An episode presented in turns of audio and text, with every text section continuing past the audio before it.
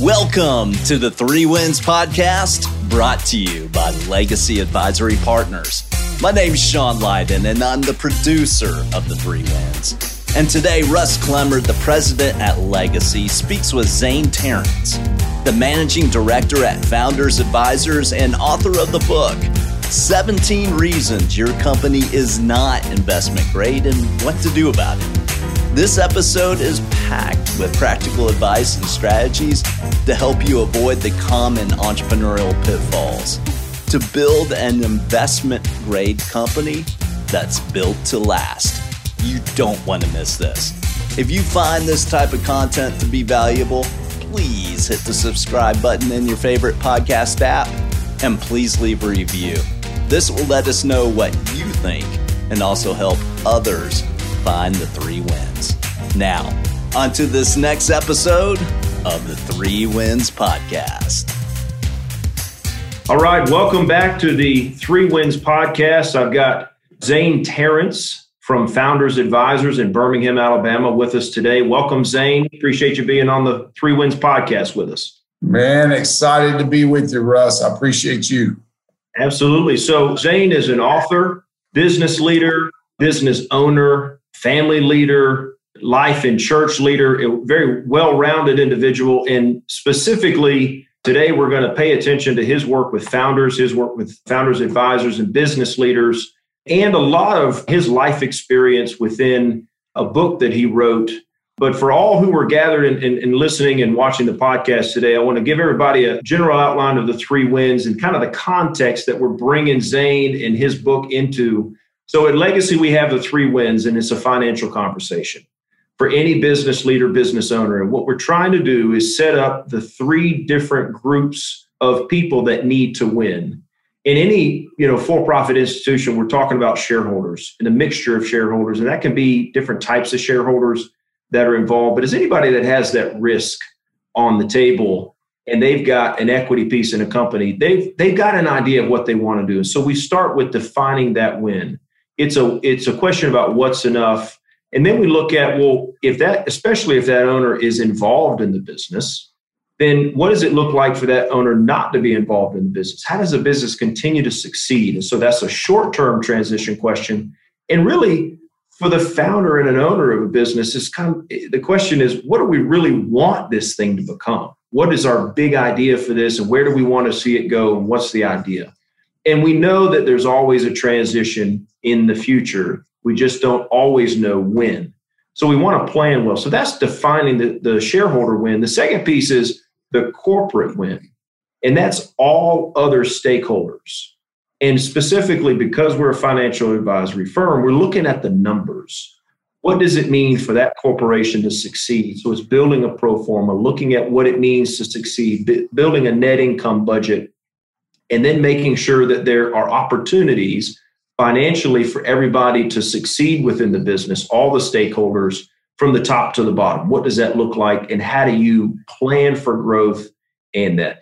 And the, the next, uh, the final win over on the right hand side of the page is really the key leader win. All the people who make it so, who have the company secrets, who could really go out and either uh, help lead another organization or open their own shop. How do you retain them and incentivize them to stay but they also get to participate at a high level in the success they're helping create.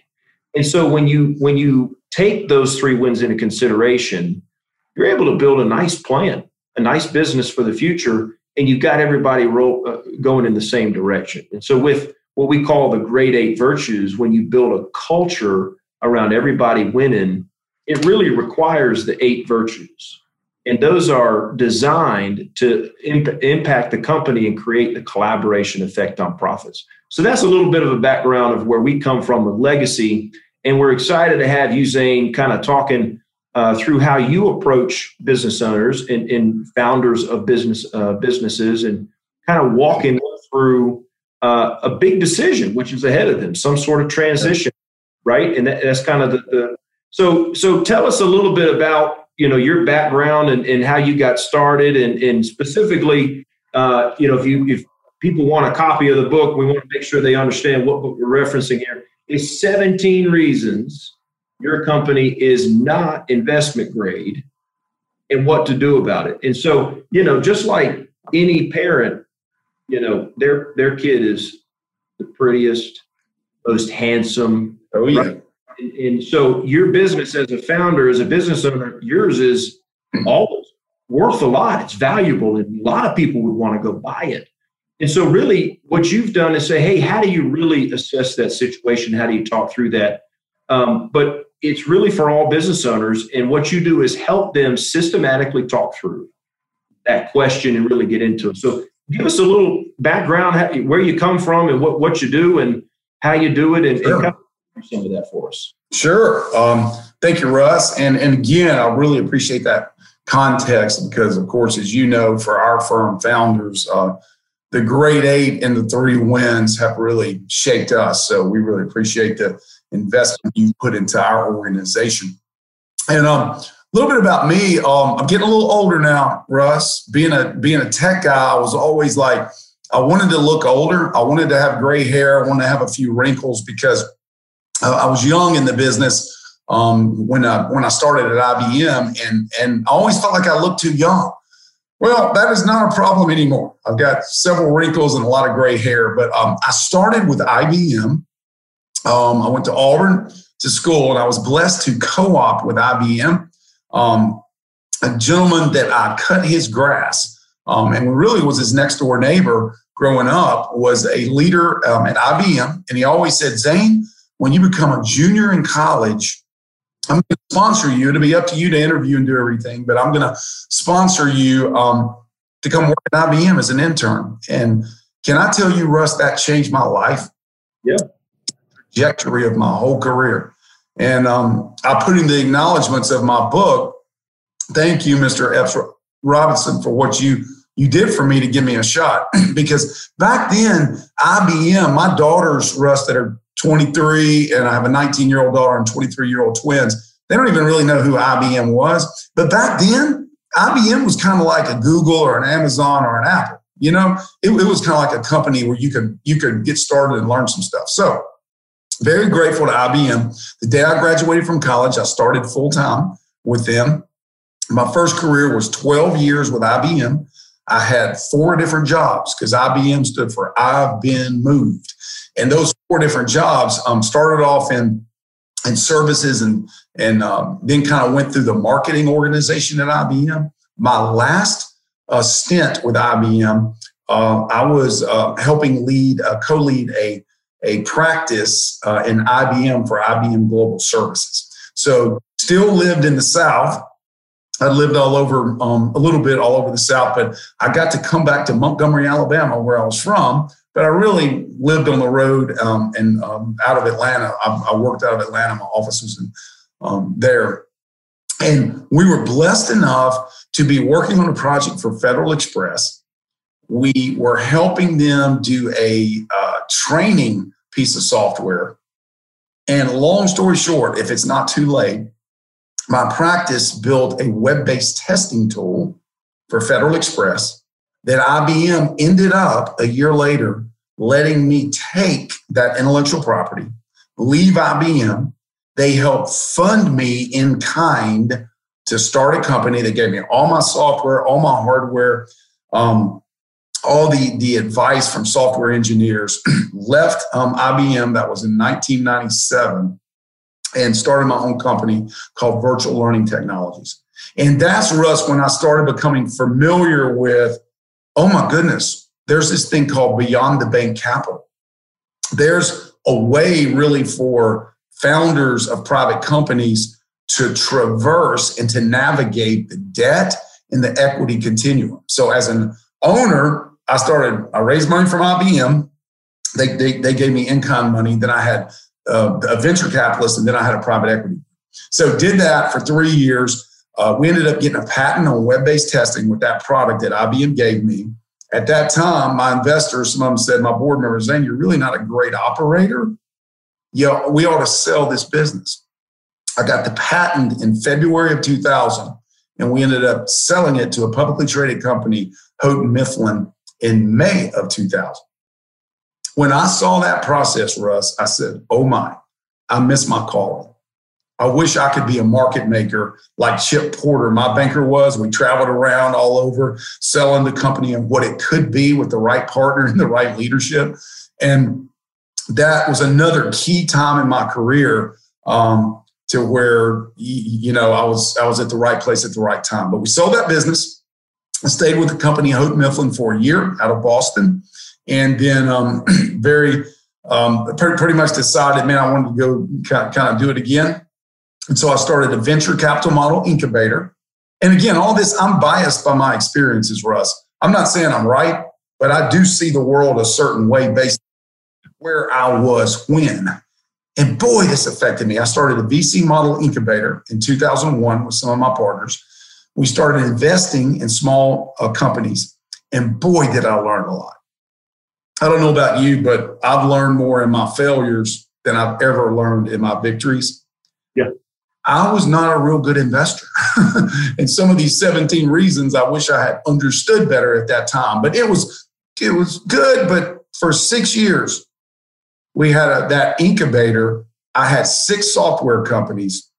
And by God's grace and my mom's prayers, we were able to sell one of those that I had jumped down in and become a, uh, the CEO of uh, Reveal Technologies to a publicly traded Indian company. When we did that, I was like, we were able to get the investors their money back. I was just glad to be out. I was 40 years old and I was on the board. Uh, you know, my partner, uh, Dwayne Donner, very well of this bank that he had started, Founders Investment Banking. We changed our name since to Founders Advisors. Um, and he said, Zane, why don't you come and be a river guide on our platform? You're an entrepreneur, you're an operator, you've raised a lot of capital, you've invested a lot of capital in software companies. Why don't you come on a real investment bank's platform and help other founders really figure out what is the best path for their company, whether they want some liquidity, they want to do an ESOP, they want to raise some capital, they want to raise some debt. They just want to make their company better. And that's how I got here. And uh, Russ, for the last 15 years, I've been on this platform with Dwayne, my partner, and uh, Wesley Legg. And you know, you've really helped us through some um, big decisions as partners. We all have exactly the same values, but we have different personalities. So y'all have helped us and we've been blessed. And I think we've done uh, in my practice. Uh, I, I, run the technology practice. I'm a software guy that started at IBM, uh, the tech enabled services practice and software. And since then, we've been blessed enough to work with.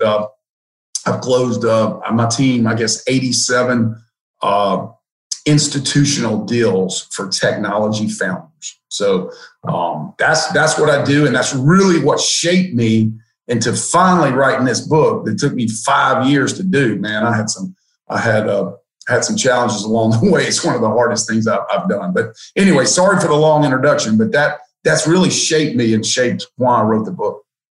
Yeah, and, and you know, somebody can't just sit down and write this book. You've learned those 17 reasons through all of the, not only being on the other side of those deals, trying to sell something that's yours, trying to sell something that you've put blood, sweat, and tears into, and knowing and hearing no. That's right. And you kind of distilled into those 17 reasons. So, so there's excellent you know, history and background. And, and so, talk a little bit more about so Founders is not just y'all are based out of Birmingham, but you're not just you do other kinds of deals, right? Yes, that's exactly right. We've got, I think, uh, we've got six bankers starting next week. So I think we're up to about 38 bankers. We have offices um, in Dallas, Houston, but our headquarters is in is in Birmingham. So I'm run the technology practice, but we have six other managing directors that run their different pieces of the business. You know, industrials, uh, consumer, healthcare, uh, business services. So um, uh, industrial technology. So we have specialists because Russ, I'm a big believer to help and stakeholders really assess their options when it comes to the capital markets, you need to be a subject matter expert in that industry. It, it's tough. You don't understand the industry. So yes, we have six six practices. Yeah. It, so um, you know, all of those are are tra- you're trying to sell the entire business or some of the business or, or raise, raise capital to do a, a, growth project. So what what are all the different uh, banking services that you guys provide and help shape for these uh, founders and, and, guys who want to do different things? What are some of the yeah. Absolutely. Great, great question. Really, it's all along. You need capital to help you execute on your growth strategy. So that could be from a debt standpoint. You know, you want to find the best available debt that the market has to offer. And there's all kinds of debt. You know, there's senior debt, there's junior debt, there's, you know, uh, unitranche debt. So debt might be the best way for you to fund your business or even to do a recap if you're making enough money, you can do a debt recap, just like you finance, you you uh, refinance your house when the interest rates are low. Take that money out tax free. Same thing with a business, or you can look at equity. That could be from venture capital investors, uh, family offices, uh, private equity groups, or even strategic buyers. Just like I sold my companies to strategic buyers, there's a whole set of financial buyers out there as well. And owners Russ, are at an information disadvantage. They've been running their business their whole career, right? They've been focused on their industry. I was a software guy. I didn't know all the options. So, what we do, we listen to the goals of our clients based on where they are at what season of their life, where their business is, what are the external and internal factors going on in their business. And we help them get ready and get prepared to go out to the market confidentially and get all the options possible that could that could uh, meet their needs. And also, we do that in a fashion where we're working for them to help them get the best possible deal you know they could ever get because we're running a, a confidential but very competitive auction. You don't want to sell your house to just the first person that comes up, knocks on the door, says, "Hey, I want your house." You want to run competitive auction. Um, and so that's that's what we do. The old, the old saying is if you have one buyer, you don't have any. Exactly. And, and, and you need stalking horses and you need, and, and we see it over and over. The data is so clear, you know, in, in the banking, uh, the banking industry, investment banking, that a process can yield, you know, amazing results. So we don't price the business to the outside world like you would if you were selling a piece of real estate. Right.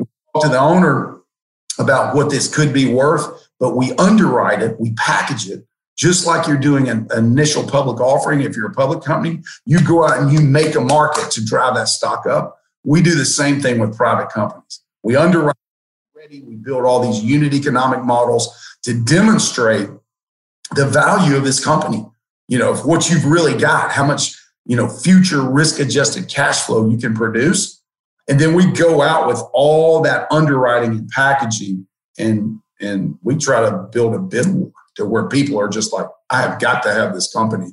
Um, yeah. results, you know, in a in a better outcome for the business owner and the shareholders and all the other stakeholders, like you said in the three wins. Because if you find the right partner for that company, typically they want to grow it.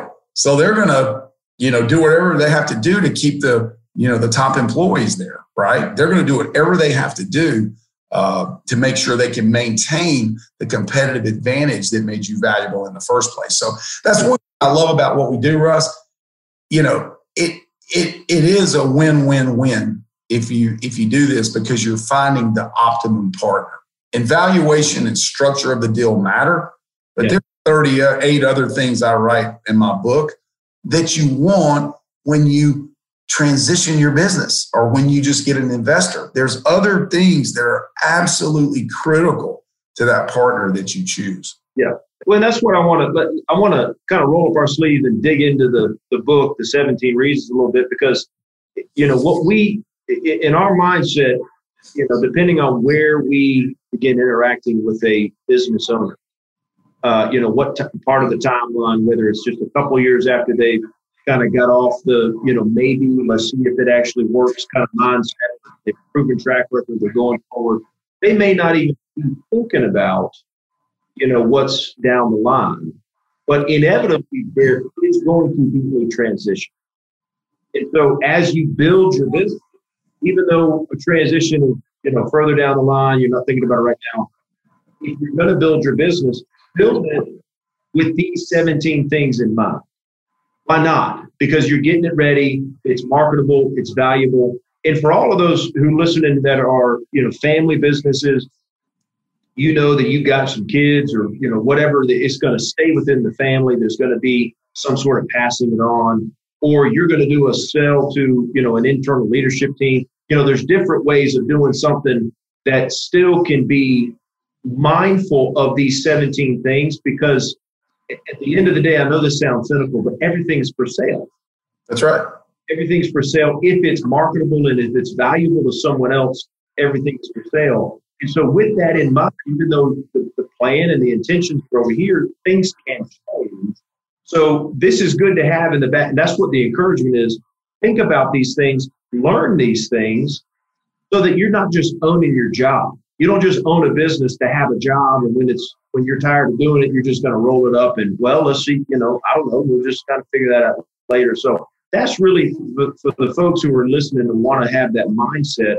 So, so kind of get into the how did it take shape? Who told you to write this thing? Why did it take five years? Give me all of it on the background of the book itself. Sure, and and you make such a good point. I want to say this. People say, you know, why, why do I need this information if I never want to really sell my business? If I just want to transition it to my employees, my family, do an ESOP? Here's why. Is there any business owner, Russ, that doesn't want more cash flow, more peace of mind, more freedom, a better business to run?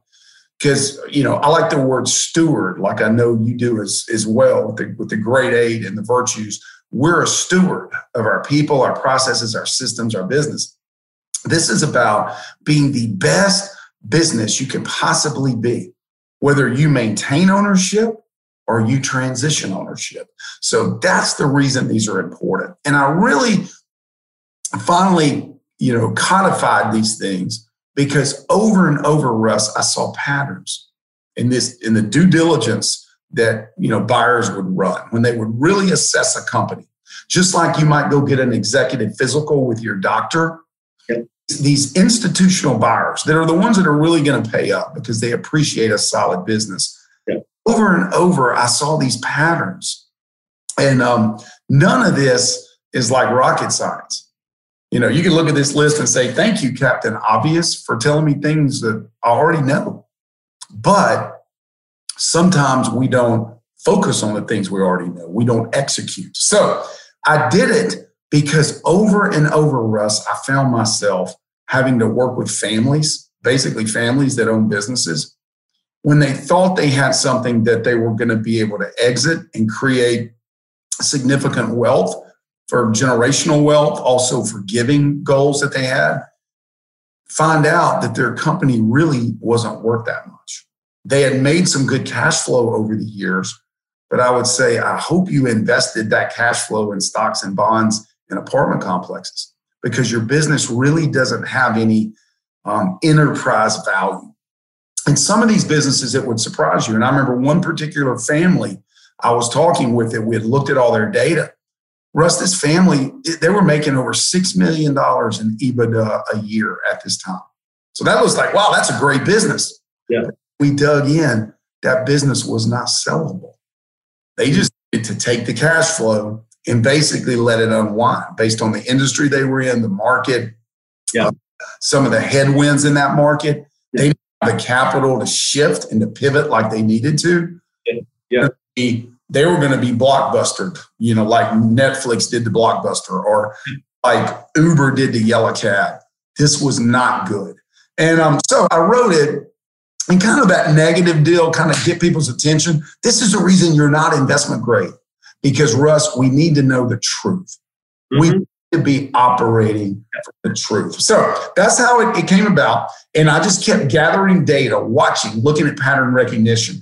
And my experiences being the river guide of these deals over and over and over, I just kept documenting it, telling the stories, and then trying to get it short enough because it got really too big. Um, and, and then I had a lot of good advisors help me. So it just was kind of a, a process over the years and and um, and hopefully it's something that's valuable and a lot of people i say man just look at the takeaways at the end of the chapters and the recommendations. And it's just a great test to just test yourself. Just like I said, hey, um, Russ, I've got, you know, one of the top family specialists in the world.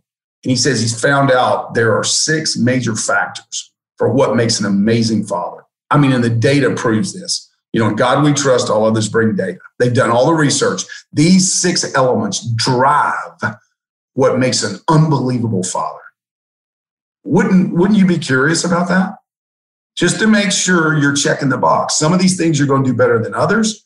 And it's the way these things relate to each other. And so that's what these 17 reasons are is like, how did your barrier to entry relate to your brand? You know, and do you understand that? Are you spending, are you the best people in your company, the most talented people working on the things that give you a competitive advantage? Or do you have them working on new products? You know, so it's a relationship, just a good check and accountability to say, you know, am I doing the things that if I'm a, you know, I should be doing? Yeah, and, and you know, for when we talk about the three wins, we're talking about a, a, a balancing, right? We're talking about a balancing where yes, owner isn't an owner without the the business, right? Without the corporation. The key leaders, they're not you know, they may be leaders somewhere else, but specifically that function is within the context of that. And so the business has to win for either of the other two to win, right? That's the balancing.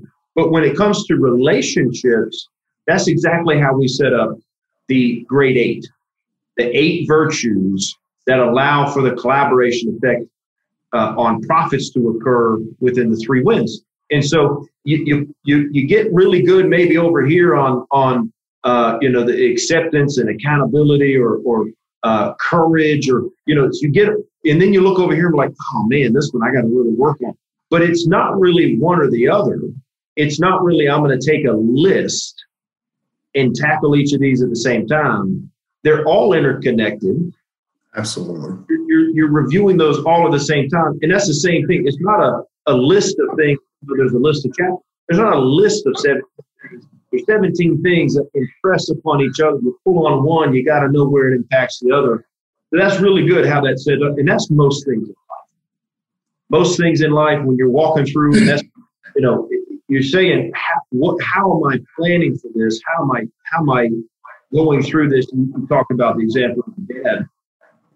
You know, just because you think you got it set with one kid doesn't mean you just got it set with the other. That's right. A good dad, a good dad to each of the individual, you know, kids, and so you get it's a push and pull and in being able to, to, to watch that. So anyway, that's a little bit of a diversion. That's a really good example. No, and, and again, just it's the relationship of all this. It's the balanced performance. And I think that's the key to winning in so many areas. You know, even if we were talking about our physical health, Russ, and like working out, you know, when we were in college or I was a lot younger, you see some people that just are working on those mirror muscles. They look good, but then they're, you know, they're not doing squats, they're not doing deadlifts, and their core gets weak, or their legs, they got bird legs walking around with big old bicep. You know, you remember that, the mirror muscle. You don't want that. And the investment grade, I see what these institutional buyers really want. It's a balanced company that is excellent with their processes and their systems, but they value these different things uh, in relationship. And at the end of the day, Russ, a, a business is really just a set of people, processes, and systems with some core assets, whether they're bulldozers or yeah. of software, yeah. aimed at a target market. And you got to get that running in the same direction. And the difference of one of those related working very well and not working well is a lot of value. Yeah. You see two companies in the exact same industry. one of them, the team is orchestrated. They're putting the row, you know, the um, oars in the water at the same time. Those businesses are worth a lot of money. And then you see some that have a lot of talent, but they're coordinated they're not focused on you know some of these basic 17 reasons or they have a terrible one you see some that are doing very well at eight or nine but one of them totally disqualifies So it's just that awareness to look at it not as a list, but as a holistic system and to understand how they relate. So you made a very good, very good point about that. And again, that's the reason the three wins and the great eight are so critical to weave within your systems and processes. Because you can do everything right, but have a core um, issue with your people function. If you're dysfunctional as a team, totally disqualifies you from an institutional deal because buyers do not want uh, dysfunctional teams. They hate drama. They hate it. Yeah, yeah. Drama doesn't make any money. No, no. A news organization or a TV station or something like that, doesn't make any money. And, and so, 17 of these things, you talked about distilling it with with some good feedback from other people, distilling it from you know Professor Zane Tarence to uh, you know, Vistage speaker Zane Tarence. You know, getting getting it where you can message it in a, in a way that it's not a you know a six month term. But so when you go through these seventeen, just kind of you know hit on a couple of them that um, you know all of them are important, but hit on a couple of them that you know are, are what you're seeing maybe today in the current environment where businesses are, are sitting. Um, and I know you see different industries specifically you, you lead the tech uh, team there, but you see different industries and other, sure. and other businesses. What are really people really pay attention to out of the 17 um, in, in, today's state? You know, great, yeah, and, unknown coming forward, and all these different. What do you think people really need to hear out of these 17 and pay attention to, just for them to get started? If they go and get the book and, and get started and looking at some of this, right? If I only had a couple of minutes, and of course, you have to interrupt me. You know, I'll take more, but there's some of these, especially in today's environment, Russ, that are just absolutely critical. And we, by the way, as we sit here talking in June, you know, 2021, one of the hottest M&A markets I've seen in the 22 years that I've been talking to institutional investors and buyers. Um, Post COVID, the valuations are even higher than pre COVID. But guess what? for quality companies, for 17 reason companies. Yeah. If you are a fixer upper, there's not much value. These great buyers, they don't want a fixer upper, Russ. They want a 17 reasons platform company that they can execute their strategy to grow even faster. So here's a couple. First of all, the importance of predictable cash flow. And I heard a lot of people's feelings on this in the, the business I'm in, founders advisors, we have can have lumpy cash flow because we make our money as bankers on a transaction. Right. Family businesses, they sell their business one time. Right. So in this particular area, we're kind of lumpy. But compared to other investment banks, we're pretty good. And that's the key on these 17 reasons. You don't compare yourselves against people that aren't in your cohort, that aren't in your industry, they're not competitive. You compare yourself, your gross margin, your barriers to entry, your um, recurring revenue to people that are in your similar type business, right? Just like if I was going to go get in a CrossFit competition, I wouldn't compete against 28 year olds. That wouldn't be pretty. I compete against my cohort, 55 year olds. So, first one I would say is that the, the predictability of your revenue. If you wake up every January 1st and all your revenue is what I call go get, right. that's a great business, right? A great business is one where you have recurring revenue and you can go add to that. You can go get new business. But if you didn't do anything except keep your good product, good customer service, cha-ching, you're going to make money. Now you go out and aim your marketing and sales efforts to net new business. Unbelievable. It's the difference in recurring revenue, reoccurring revenue, which is not as valuable as recurring. Recurring happens at the same time each year, each month, or each quarter, like the rent payment or like Spotify or cable TV. Reoccurring, you might sell some of the same things to the same people, but you don't know exactly when. Right. One time revenue, that's not valuable, Russ. Or surprised sometimes, like, well, I thought I was going to sell my business that I have one time revenue mainly and you know, hope I sell somebody else. It's not worth much. So that's key. All revenue streams are not created equal. One thing that's out there, people don't understand. They say, hey, Zane, what is my company going to trade for? My manufacturer. It's going to be a multiple of EBITDA, a multiple of revenue, a multiple of gross margin, none of the above. It's going to be a sum of the parts of a multiple of all of your different revenue streams. So if you have a product warranty that they pay a little bit for every month or maintenance, that's going to trade maybe for 12 times um, EBITDA if you're a manufacturer. But if you're manufacturing some frame that you're selling one time, that might trade for four times EBITDA. So that's one of the things I tell people really focus on your revenue streams and try to create subscription revenue streams. and I have a lot of businesses that are like con- contractors and manufacturers. They say, well, that's not fair. I'm not a software as a service company, or I'm not a cable company, or, or you know, a, a, a utility um, that people have to subscribe. Russ, some of the best businesses I've ever seen that sell are these businesses that build a subscription based service in a traditional business. For example, let your customers break the line. Let them break the line and they will pay you extra money for that as a subscription service. Oh, I'll get you, I'll give you a better um, service level agreement, but it's going to cost you 15% more. But I'll be on site within an hour if your equipment breaks versus 24 hours, they'll pay you a fortune. And that's a subscription based service. So that's number one. I got to say this one.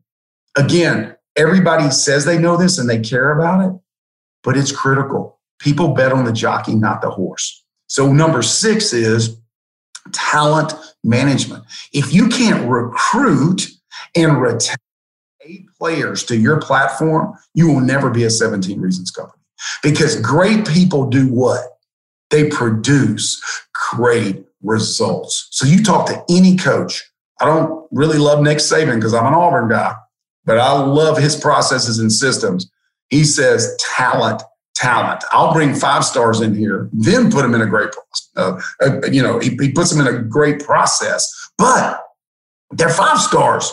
At Auburn, we get a two star, you know, and try to put them in a good process. So, um, people, and if you as a leader aren't spending investing your time pouring that spiritual term into your top leaders, that's not smart. It's just not smart. Even if you just want to make more money, your people are the ones that deliver on the promises of your organization.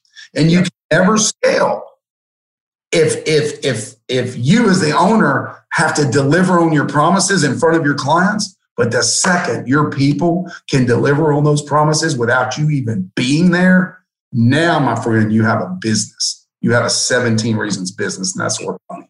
And, I mean, one, and there's a bunch of them, but I got to hit this one. Let me hit that one. Yeah, just go ahead. That's really the that's really the third win. And, and what we talk about is if, if a business owner can get out of the middle of the circle,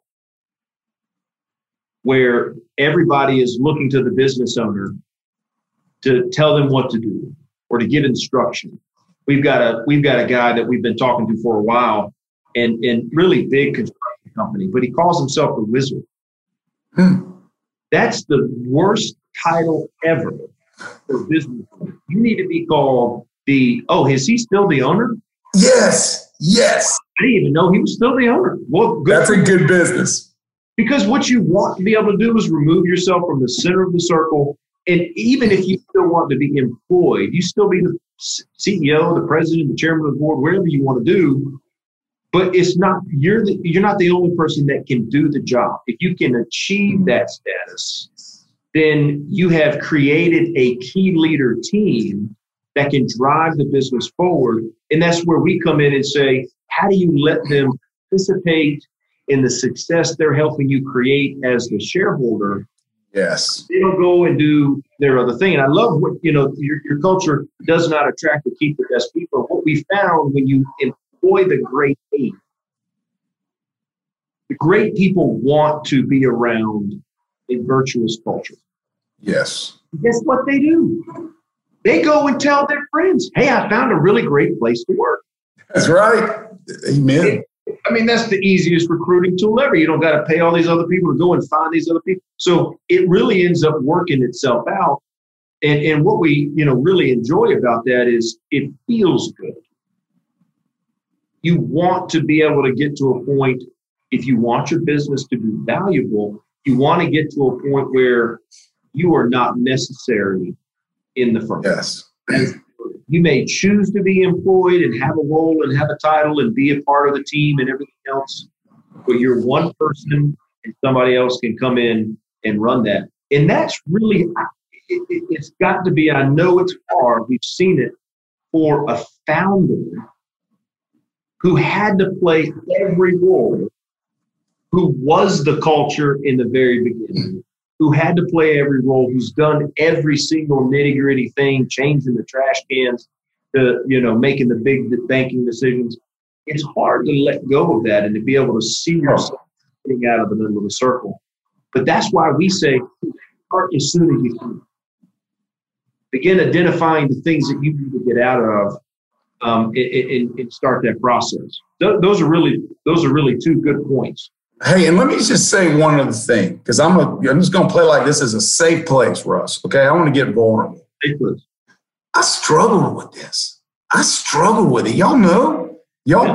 coached us in this. I struggle with letting go and doing this. Like, oh no, are they going to do it as well? Y'all have. I think this takes coaching. I think a real leader. The I've just had to have coaching over and over to say this is better for everybody, for you, for the business, for everybody to move in that role where you can enjoy your people thriving. And and then you have a real business that can scale. In my first two companies russ i wouldn't have sold so had to sell so quickly if if i had had that skill and understanding. And it took really coaching mentoring people like y'all and and, and david harper uh, to really help coach me in that and it's so wonderful. It's freedom.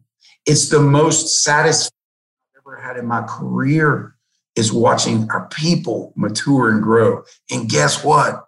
They're better than I ever could have been.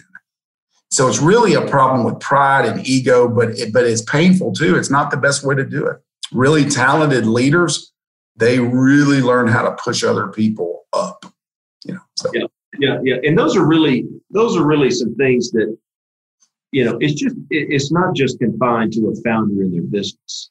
It's all different kind of areas of life that we deal with that yes. struggle of not being the most important person in the room, or not being the one who has to give the assignment and has to have the best idea. And but if you can get to that point where you're really collaborating with excellent people around you, everybody's in the right role. They know their assignment. Everybody around the table values each other uh, and, and, contribution to what the vision is, right? The vision. That's where you really uh, not not just a, a, tangible value in the in the tradability of the firm, the marketability of the firm, but you create value in experience for those people who are who are running and operating at the time. And when we talk about stakeholders, it's not just a financial perspective. It's people who say, I'm going to give my time and energy to this company in this vision. Yes. And even though you may have a great compensation program, great benefits program, it, they want to work somewhere where they're not being bought. They want to work somewhere where they say, I'm ready. You know, it may be hard work, it may be some long hours here and there, but I want to go work somewhere where I know that my uh, contribution is valued, and it may also be really nice to be compensated for that. Exactly. Wrong with that. So that's really the, the idea. And when when you get people collaborating at a high level like that, you're really just kind of saying, "Hey, I'm gonna I'm gonna cast the vision. I'm gonna talk about things where we could go." Um, and then people just run. They go for it, and then, and that's the collaboration effect profits.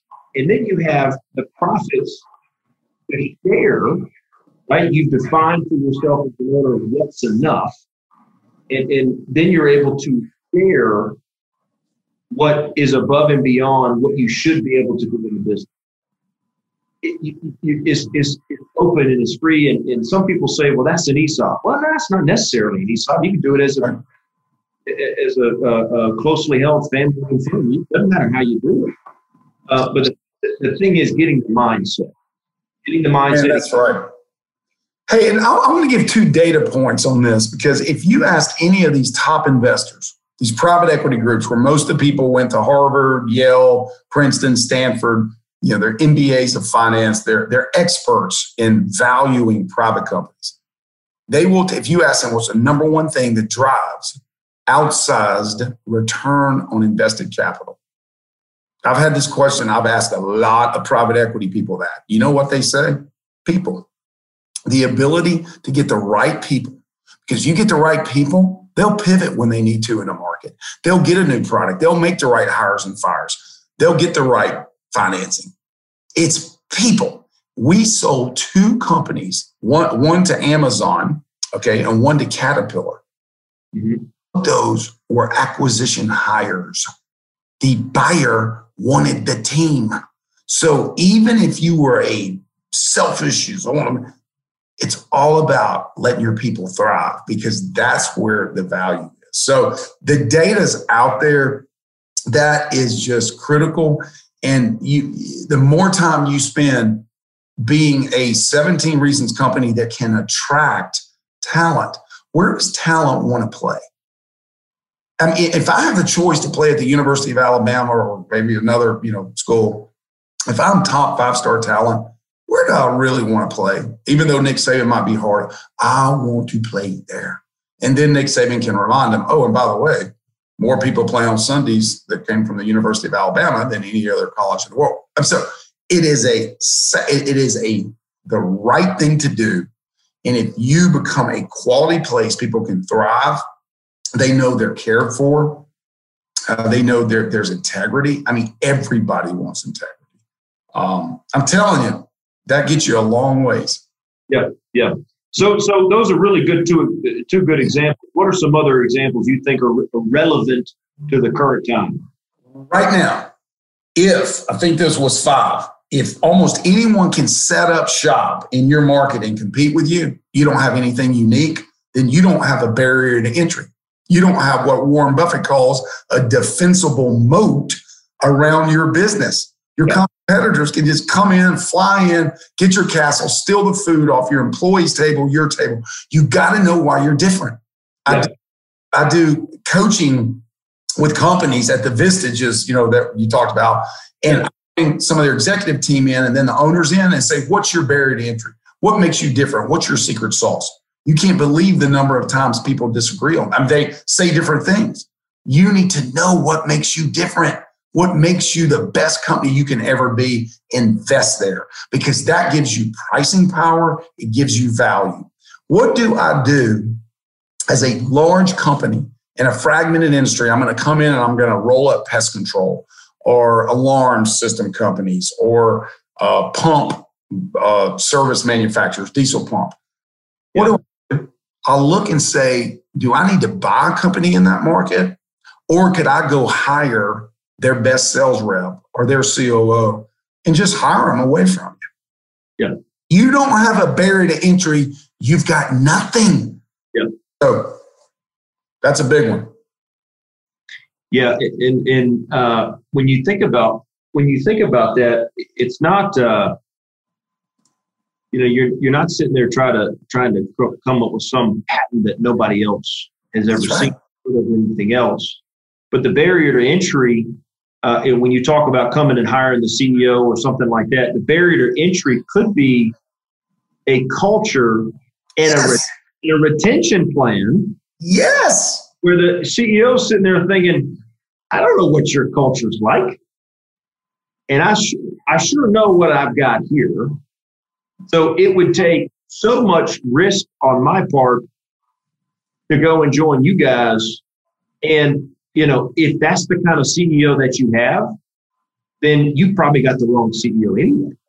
That's right. The culture that you have. And that's where, you know, it's so beautiful to see kind of, you, you think through some of those things and, um, and, and if, if an owner is like, well, I just need to go find one and they'll be me then you really got to struggle with you know find the right people. It takes a lot to be able to say these are the right people that I need, and then you know, so that's a good example. But you know, barrier to entry is also nice when you have some some tech that nobody else has. Right, right, and, and like you said, you know, there's some radical things. You say, "Oh, I have a patent," or some, you know, uh, drug that you know nobody else has created. But some of these barrier to entries are really, you know, being able to keep good. If your logistics company, truckers, y'all, no, no, nobody, truckers are getting recruited like crazy. If you have a business that you have retention of your truckers, if you're a logistics company, it makes you worth a fortune. If you have um, customer service rates, your net promoter score, where customers just keep is so high, other people come and say, man, there is no way we could come in with our brand and, and steal them away because your net promoter score is so high. They're so loyal. Uh, supplier contracts, uh, geographies that you own as a distributor where you have an exclusive ownership. Those things that just make it difficult. Even systems and processes where you have an outsized gross margin.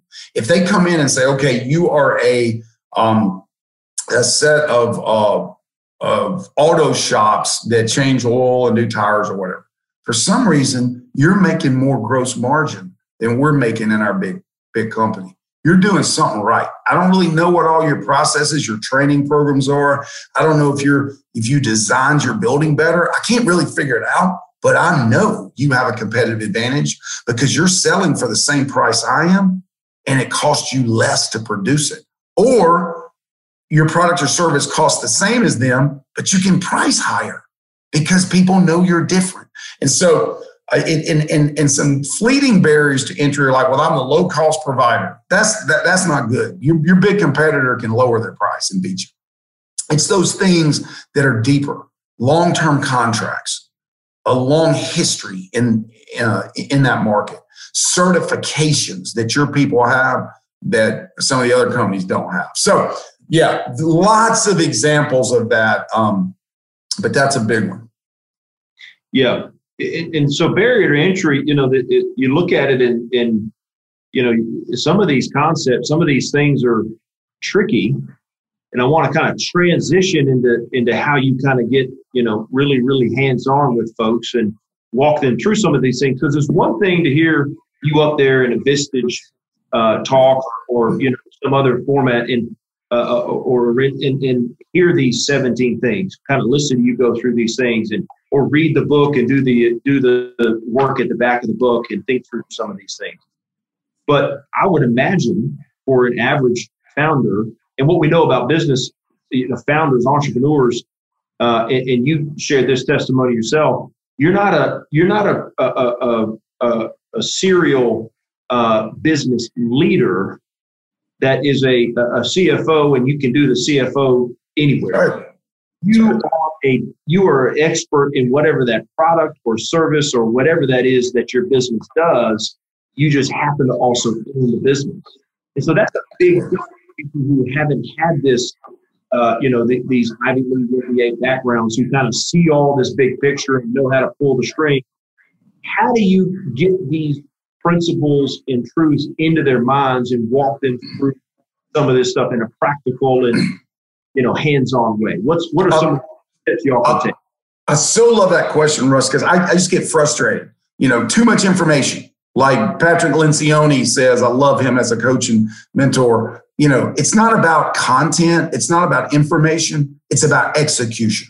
Yeah. So the first thing we do, the most powerful thing I've seen for myself and on my own areas of my life and, and in others that want to change. Pick a few things, the big rocks that will really move the chains. And first of all, you have to identify those big rocks. For my health, it's drinking water, sleeping, diet, and then exercise, right? That, I mean, that's the big rocks.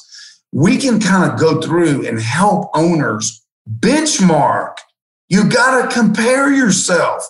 My dad was a preacher, Russ, and he said, You can't compare yourself, Zane because you're either going to have an inferiority complex and feel shame because Russ is better than you, or you're going to say, "Sure, I'm glad I'm better than Russ. You know, he's not as good as me." And then get a superior. You can't do it. Well, listen, if you're in business or you want to win, or you're a coach, you better scout your competition. You better benchmark. So the way we make these 17 reasons come alive and put some teeth in them where you can actually do something, it's not so much data.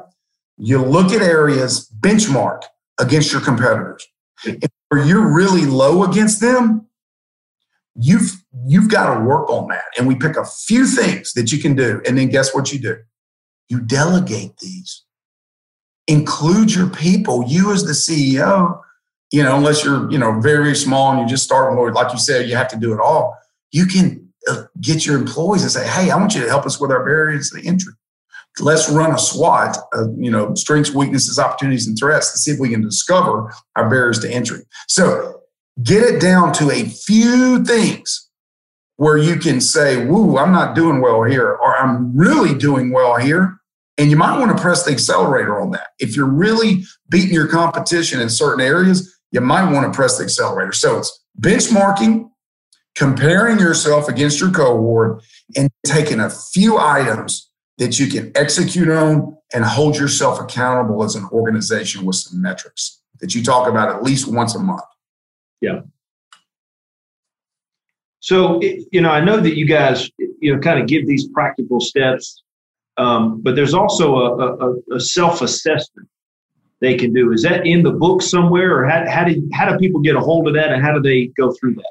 Yeah, we've been working on this for a while, and the good news is we are about to announce it. It's a little bit in the book, but I say, hey, we're going to make an online tool. We're going to have a free assessment because yeah, help people build enterprise, you know, value and investable grade companies because we have a healthy self interest. I would like to help you go to market. But we love serving people. And sometimes we spend five years with a client before they ever want to do a transaction. But the better you can get on these 17 reasons, the more valuable you're going to be and the more sellable, transactable you're going to be. So we built a survey and an assessment that has layers and they go pretty deep, or you can take a very light survey or a deep one. And we're announcing that. Um, we're trying to announce that June, I think the 26th. And so we have some light assessments right now, but this one's going to be pretty deep and allows you to really go in and look at your brand, look at your growth, look at your your market size. Is your market size really big enough or do you need to expand, you know, to, to international markets? So that's what we're going to do to hopefully give an assessment that can help you get to the root cause quickly, just like your doctor would take your blood and compare these really important things. The doctor knows what they need to compare lipids, cholesterol, size of the lipids, you know, your calcium. We hopefully are going to have an assessment that says these are the critical things in your industry and and answer these questions and we'll kind of give a report of here's how you stack up. So that's what we're doing and hopefully we're going to announce that in two weeks. Yeah, that's awesome. And, and, and they'll be able to find that where? Yeah, that, that will be on our, our 17 Reasons website, 17 reasons.com, 17 reasons.com. And that will all lead back to founders IB, investmentbank.com, uh, which it'll, it'll be there as well under, under our growth, um, our enterprise growth advisory services. Yeah. And, and just, to, you know, as a reminder to everybody, so, you know, we mentioned some things from legacy um, but all, and, and you've seen, you know, you can get access to those in other videos, but specifically here in this video, look in the description section below. Uh, and, and, we want you to comment on it. Uh, we want you to, to hit the bell, hit the subscribe button so you can see these different things. Um, make sure you go and visit Zane's uh, LinkedIn page and be able to talk through some of that. And so all of the links to founders, uh, we'll have the uh, link to the assessment in the in the description as soon as it's launched and ready to go any of the different things we talked about today, you see all that in the description area, a bunch of links there and, and different opportunities to go there. So that's that's that's uh man, that's some some uh, uh, really a lot of effort, a lot of work to be able to take that to uh, just about anybody that wants to go and take that self assessment. And, and, and and thank you for asking about that because that's my passion is to make this implementable. Again, I don't need a long book on marriage or or business, but I do need some practical steps on what are the real things that are going to move the chains. Yeah. What are the things that I know this Friday, you and I are talking, did I do anything this week that really drove my enterprise value. And that's what we're trying to get to the root of, where we can allot our limited time, resources, capital, people toward those important big rocks. That's the key. And I just, I'm just passionate for owners that don't do this every day. Sometimes they're working on things that just don't deliver enterprise value. So, yeah, and, and you know when it everything I've heard and what you kind of see, and sometimes is the negative connotation is that when you work investment bankers, it's all about the it's all about the dollar. It's all about what you're going to get out of it. It's all about you know how they can get into the market and get you. And you know you hear that from different people, but it's, it's firms that have uh, the the people that care and to do it right and give you the different tools to be able to help you and inform you on that process and on that decision. And that's really what this is to get some some good instruction, not too much, but enough instruction where people who they know that they don't know a lot about it, but they can learn. They don't have time to learn, but they can learn and be informed and make a great decision. And that's kind of how you guys get in there. And that's what we really like about that. So say somebody, you know, they happen to, to check, uh, uh, you know, deep things and they say, they, you know, they realize maybe I am investment grade material. What then? Yes. And then this is the beauty, Russ. They have options. They have so many options if they're investment grade. They can keep their business and say, This is awesome. Here are my goals. They look at their personal goals, those three wins too. What is it that I need to do, that I'm being called to do, that my, my life plan, my legacy is about? and you have options. That's all you want, right? And then you can say, okay, if I if I want to transact, I want to take some chips off the table or bring in a partner to help do an ESOP, so many things I can do. Then you get a banker in your space that understands it. Yeah. And sit down with them and they can help you say, hey, here's where we think the market would be confidentially. We think we get a lot of bids at kind of this range of valuation and structure. And then hopefully we can get a bid war going and it can be way outsized that, right? So you get a banker and they can help you develop and customize a process to go to market that the big publicly traded companies use all the time with Wall Street bankers, right? To drive up their stock price or, or, or issue new shares, right? Yeah. So that's what you do. You sit down with a banker and you plan and, and you have your wealth managers there, you have CPAs there. You're, you're, a lot of people have their mentors and coaches and pastors with them because they realize I'm stewarding this asset. And um, a lot of people, Russ, um, are shocked. People think people people think that a lot of owners would believe their business is worth more than it is. Can I tell you my experience is a lot of the greatest companies, the owners had no idea how much their business was really worth. And when they see that kind of capital that is being um, captive in a private company, they say, wait a second, I might want to lose 30% of that, right? 50% of that, all of it, and put it in other places. And if we own publicly traded stock, you can sell little pieces of it, right? If you own a private company, unless you have a guide that is a broker dealer investment bank, you don't even know where to start to sell 10% of your business or 50% or 100%. So that's kind of the next step is to think about your goals, sit down, look at your options. And if you're 17 reasons, you're going to be excited because there's a lot of people that want to partner. Yeah.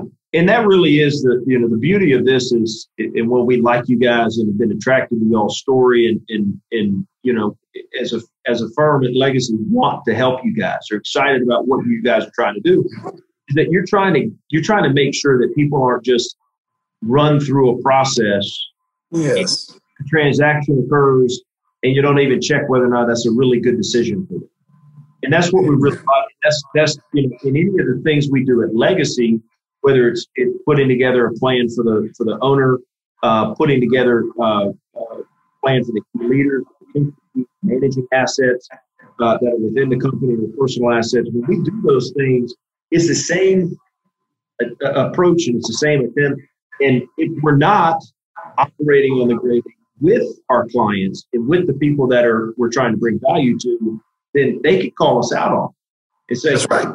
Hey, you said this over here with the grade eight, and you're not, you know, that's it, so it, it's really one of those where at the end of the day, you, you know you've brought the best value that you can bring, and you've and you've guided them through that conversation. And I don't know if anybody, if, you know, if you're a listener and you've been whitewater rafting, whether you've done it in a boat or a you know a um, you know a canoe or kayak or something like that, if you've done it and you, it's the first time on the river and you know you're only going down that river one time and you want to have the best time possible, you can say, I'll just go and do myself. Then and you're you're representing yourself. That's that's the reason they say don't represent yourself in a courtroom. Don't represent yourself. This is another arena where you don't try to go do it yourself because you're going to have one or two buyers and they know that they're in full control because you don't know what you're doing. You don't know why you're doing it. You don't know how you're doing it.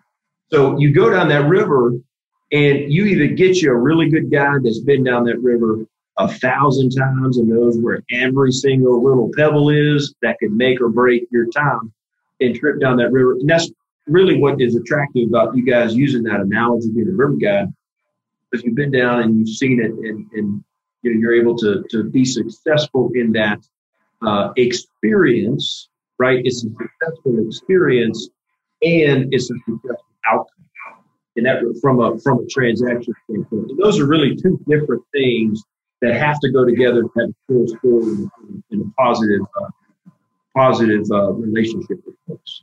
Uh, Very well said. Very well said. This is, uh, and especially because the M and A market is so hot right now, because people are saying, "Well, maybe I qualify, maybe I don't, maybe I need another, you know, three or four years to to consider that." So people are trying to make decisions when you don't have a context, and you guys can bring them that context. Seven reason and through founders, you know, with your your banking team there. Um, this is awesome, and, and we really appreciate uh, the hard work you guys have put in, and being able to have you on here to talk about the 17 reasons because this is this is a valuable conversation. This is a valuable thing, and for all those listening, if you know somebody that's going through this, give them give them a, a, a, little bit of a helping hand and point them in the direction of the 17. That's our encouragement today. And, and Zane, appreciate very much your time and your energy and your passion uh, and our our, uh, our light values. We agree on and what we think are important to drive us every day. Uh, we know that's a, we know that's a commonality between our firms and what you got going on. And uh, we wish you guys uh, the very best. And we are recording this on a Friday afternoon we wish you guys a wonderful Russ, thank you. Thank you for your partnership and what you've meant to me personally and and our firm to help us be 17 reasons. Thank you. Absolutely. All right. Thanks everybody for joining and make sure you guys pass the information on to who you can and check out the links in the description below. Russ Clemmer with Legacy Advisory Partners on the Three Wins podcast. Thank you, Zane Tarence, and we'll talk to you guys on the next episode. Thank you for listening to the Three Wins podcast. We have links to some awesome resources in the show notes. And if you haven't already done so, please click subscribe so you won't miss any future episodes of the Three Wins podcast. This is Sean Lyden signing off for now. Until next time, we'll see you then.